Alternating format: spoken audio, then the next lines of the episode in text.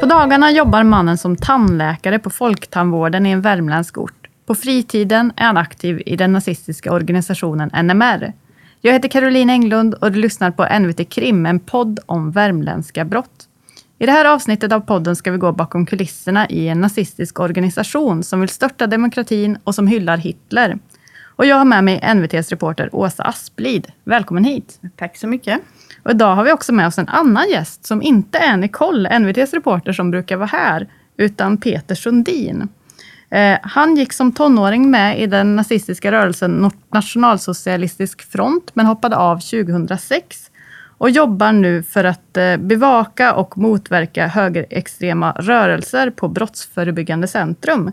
Välkommen hit! Tack så mycket. Och i veckan avslöjade NVT att en värmländsk tandläkare som jobbar på Folktandvården är aktiv i den nazistiska organisationen Nordiska motståndsrörelsen, NMR. Eh, och jag vänder mig direkt till dig Peter. Kan du berätta kort, vad, vad är NMR? NMR som organisation, precis som du var inne på, det är ju en våldsbejakande nationalsocialistisk organisation som vill störta demokratin. Eh, man hyllar Hitler, man har ju då liksom Nazityskland som en sorts förebild och vill då bygga en, en nordisk nationalsocialistisk stat. Eh, och de grundas ju 1997 som svenska motståndsrörelsen och har nu då mera gått över till Nordiska motståndsrörelsen.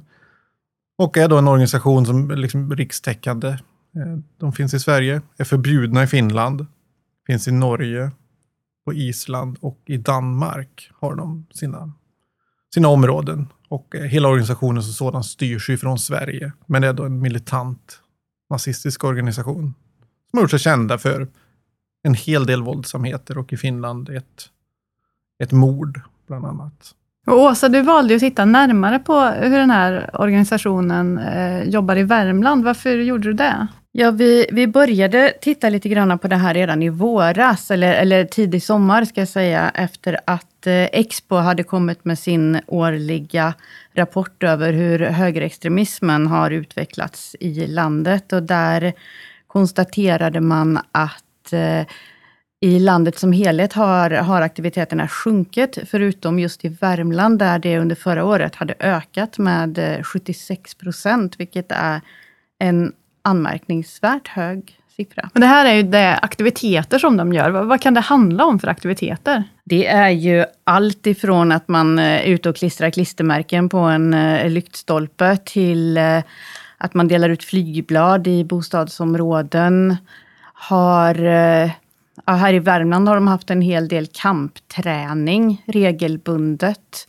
Där man övat boxning och lite sådana saker. Förra hösten hade man ju även lyckats hyra en gymnastiksal i eh, Karlstad och hade, ja, möttes en gång i veckan för, för olika olika kampsportsövningar helt enkelt. Det här, det här avslöjades ju så småningom och då sa kommun, Karlstad kommun, som var de som hyrde ut lokalen åt dem, eh, sa upp kontraktet då.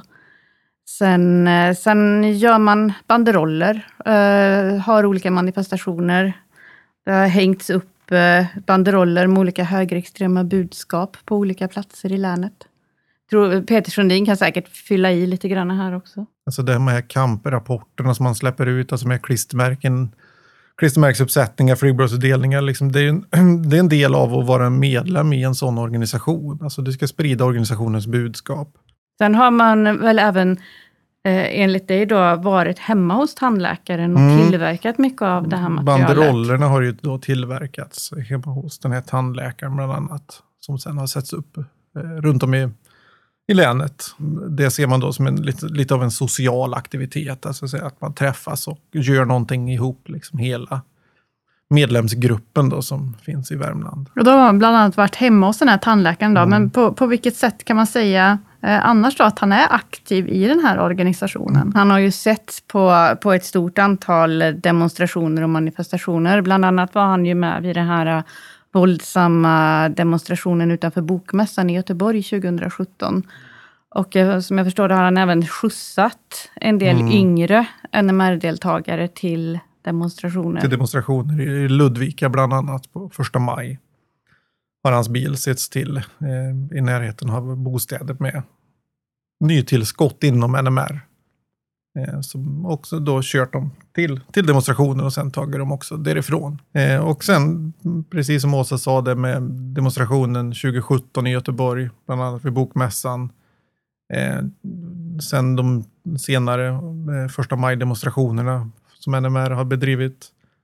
Eh, det de såg som en blixtdemonstrationen i Örebro bland annat eh, deltog han med anhängare från Värmland. Han var väl även med på de här Nordendagarna som Ja. hölls för, Mm. det är väl någon dryg månad Någon sedan. dryg månad sedan. Ja. Vad är det för någonting? Ja, Det är ju... De, den hålls, de hålls en gång om året. Det är Mm. väl tävlingar. Eh, man lyssnar på tal från Mm. ledarna. Som jag förstått samlar Mm. man även in pengar till de NMR-aktivister som sitter i fängelse. Mm.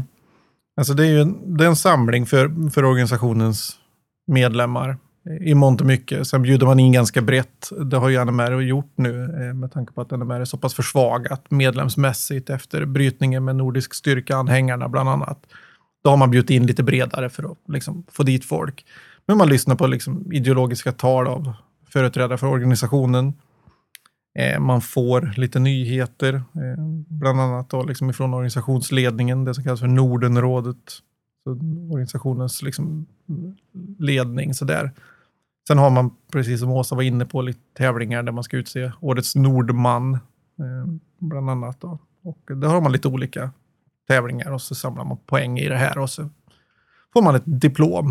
Man har också delat ut diplom till organisationsmedlemmar som har gjort någon stor insats. Bland annat fick en kvinna för något år sedan ett diplom för att hon har fött många barn till, till världen.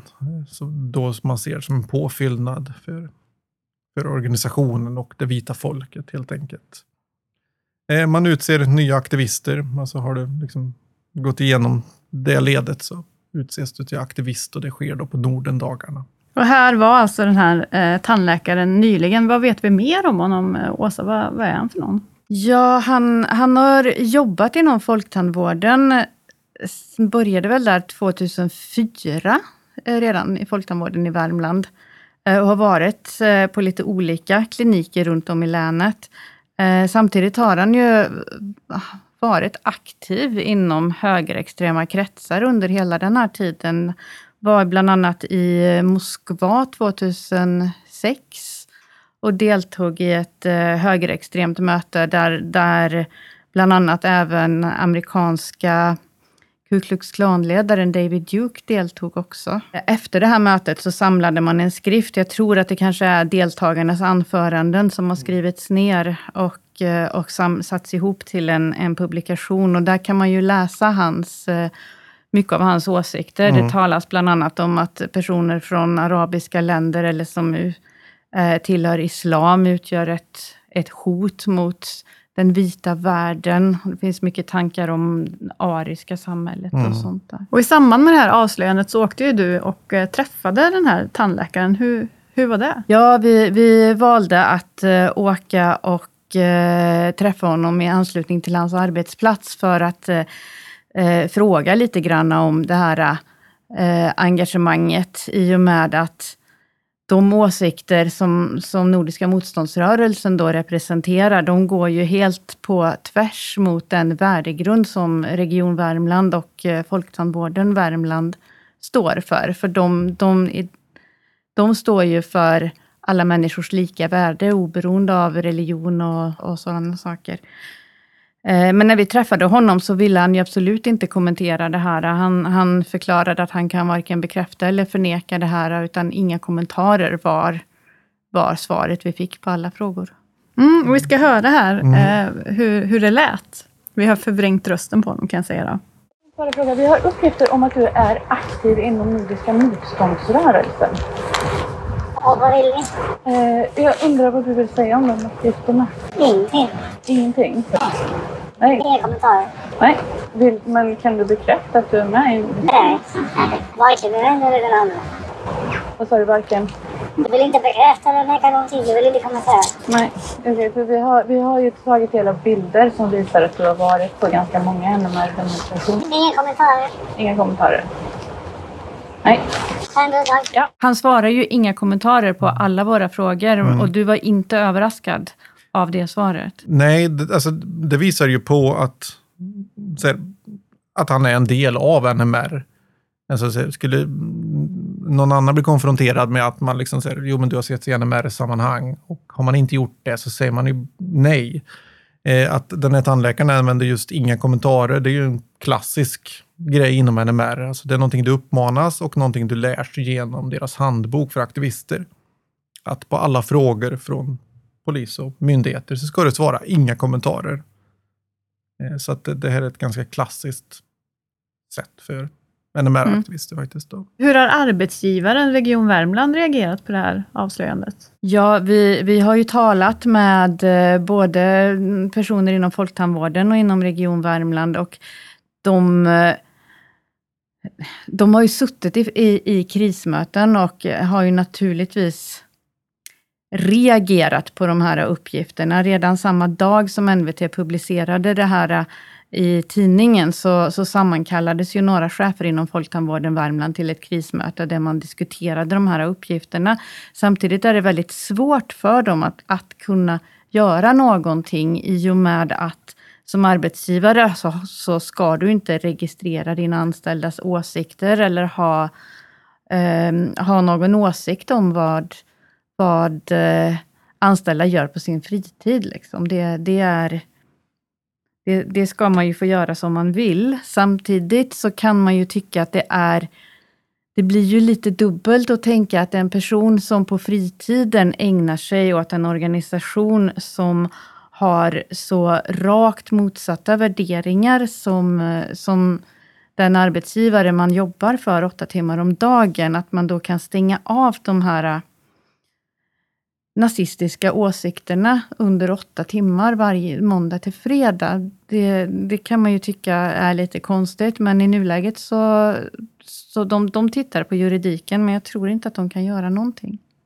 NMR är ju en organisation som har fått en del uppmärksamhet nu. Eh, men hur, hur många medlemmar rör det sig egentligen om här i, i Värmland? Så, NMR i, i Värmland, det är inte en jättestor gruppering. Det är det inte. Det är en handfull som liksom deltar eh, ganska ständigt på deras verksamhet som sker här.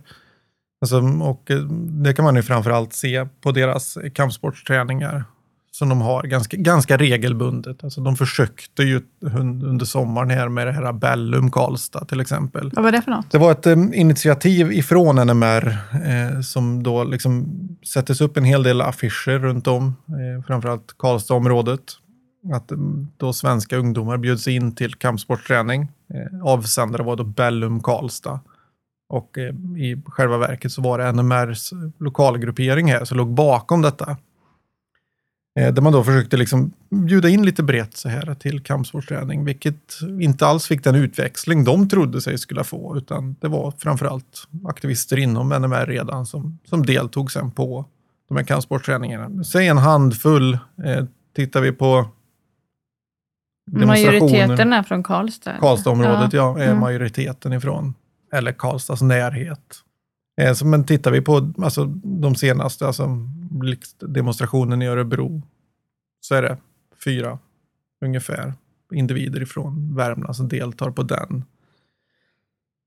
Lika mycket på eh, vet du de här Nordendagarna nu senast. Eh, så att NMR som organisation, däremot så NMRs liksom större arrangemang, då kommer det mer värmlänningar för att det finns värmlänningar som befinner sig i andra nationalsocialistiska organisationer som till exempel Hammerskins bland annat. Då, som, Men även om det är så få personer Mm. så eh, du tycker ändå att de utgör någon form av...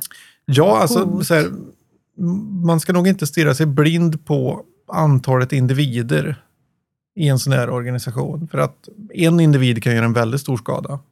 Två individer kan då dubbla den skadan som skulle kunna ske. Så att det här är ju en organisation som följs av Säkerhetspolisen och som klassas av Säkerhetspolisen som en våldsbejakande gruppering. Eh, som också då utgör ett hot mot Sveriges demokrati och framförallt då utgör ett hot mot individer som inte faller inom ramen för vad NMR ser som liksom, det här tycker vi att man ska vara. Så att, eh, jag tycker inte man ska stirra sig blind på, för att är, är du ett offer för en sån här organisation och möter då två individer i mörk kväll, så är de två individerna ganska många.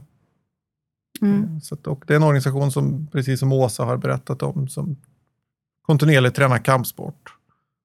Så det är inte vilken organisation som helst. Och tittar vi rent historiskt så har NMR-aktivister gjort sig skyldiga till ganska grova brott. Ja, men vi, vi har ju tittat lite grann på vad det är för medlemmar. Mm. Många av dem är i 20-årsåldern. Så här, Mm. men kan du berätta lite, lite mer om vad det är för personer här i Värmland? Ja, alltså det är ju en mix. Alltså så här, alltså bakgrundsmässigt, så här, vilka, vilka det är. Men många gånger så har vi en, vi har en medelålder där någonstans. 23. Någonstans, ish kan vi nog säga. Och det är liksom folk som jobbar. Folk som är arbetslösa eller studerar. Så att, och bakgrundsmässigt, alltså så här, i en organisation så behöver du ju alla människor. Alltså någon som kan bygga en hemsida. Någon som faktiskt kan stå för det de ser som självförsvar, som vi ser som liksom en våldshandling. Alltså så, här, så att du behöver alla sorters människor här. Så att man kan liksom inte peka ut att det här är personer med en frånvarande pappa till exempel. Utan att vissa kommer från stabila förhållanden och vissa kommer från inte så stabila förhållanden. Mm. Men det är liksom en mansdominerad organisation som vi ser det. Alltså, det, det är få kvinnor. Men jag tänker, du gick ju själv med i en sån här organisation när du Mm. var ung. Vad tror du får människor att gå med i en sån här organisation? Det här är ju organisationer som har ganska enkla svar på väldigt komplexa frågor. Eh, Det är grupper som ser liksom så handlingskraft. Alltså så vi löser det här direkt. Behöver inte ha liksom en, en demokratisk gång.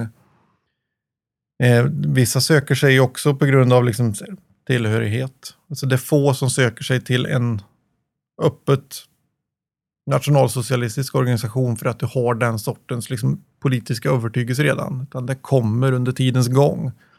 Du söker det på grund av att du tycker det är ganska häftigt. Alltså de gör ganska coola filmer som når ut till en ganska ung publik. Med lite cool musik och några klipp ifrån demonstrationer eller hur aktivister firar ner sig för någon byggnad och hänger upp en banderoll bland annat. Så att de är ganska du duktiga på att bygga en estetik kring organisationen och organisationens medlemmar.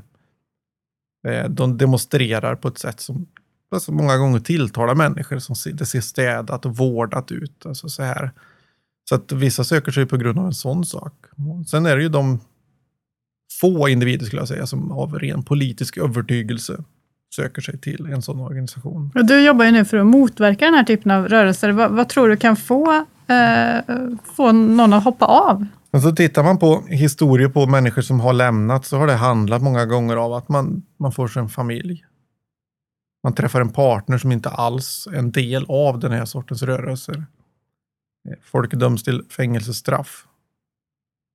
Eh, Så att det finns det ju liksom, precis som det finns hundratals, om inte tusentals berättelser om varför någon gick in i en sån här rörelse, så finns det lika många på vägen ut därifrån.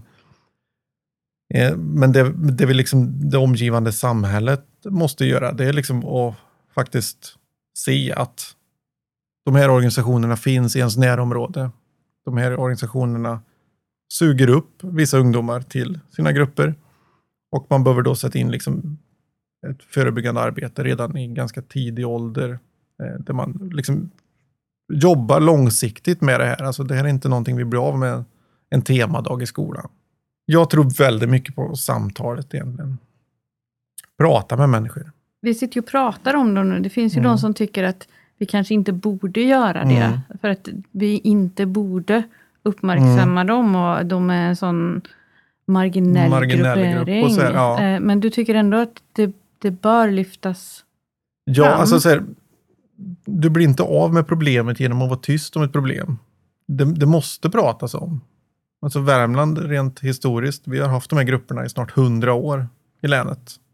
Var, varför tror du att det är så mycket i Värmland? En idétradition. Många gånger nedärvda åsikter. Där man liksom för vidare åsikten till en yngre generation. Och att man liksom så här, på något sätt så här, det ska finnas här. Och då har det gjort det.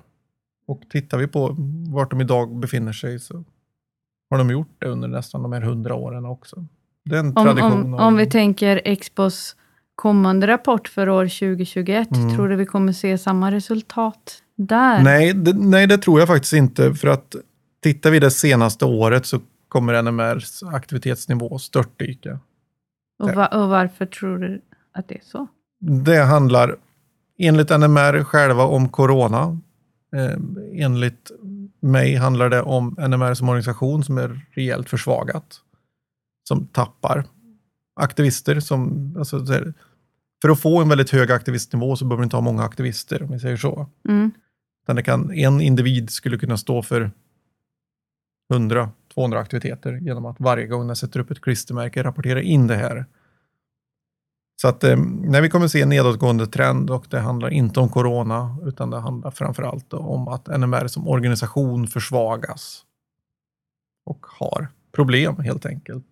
Mm. Men bara för att NMR har det så finns det andra organisationer som kan suga upp de här individerna. Alltså löst sammansatta lokala nätverk och gäng bland annat. Intressant.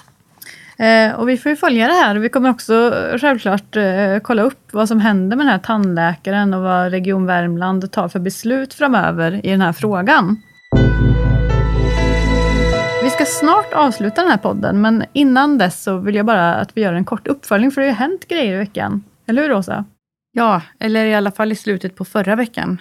Ja, Eh, precis. ja, de de eh, eh, mest dramatiska händelserna sedan förra podden. Det var ju polisen utredde ett misstänkt mordförsök på Kronoparken. Vad vet vi om det här egentligen? Vi vet inte jättemycket och det vet ju inte polisen heller. Det som hände var att eh, boende i, på Kronoparken larmade polisen strax efter 17-tiden eh, förra torsdagen efter att de hade hört flera höga smällar.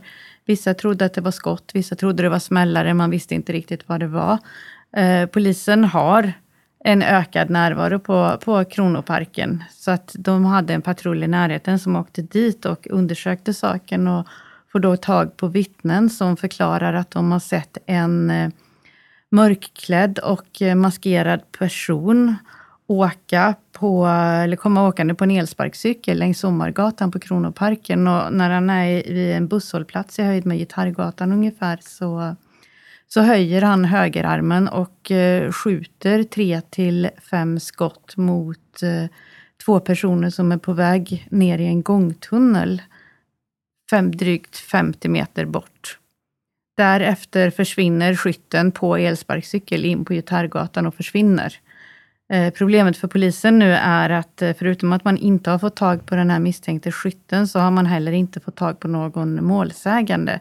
Det är ingen som har eh, anmält till polisen att de har blivit beskjutna. Vad tror man det beror på? Ja, Då? det finns ju teorier om att det här är eh, gängrelaterat helt enkelt. Och eh, då kan man ju kanske tro att de här beskjutna personerna har eh, intresse av att inte tala med polisen. Och inga ytterligare vittnesuppgifter har kommit in?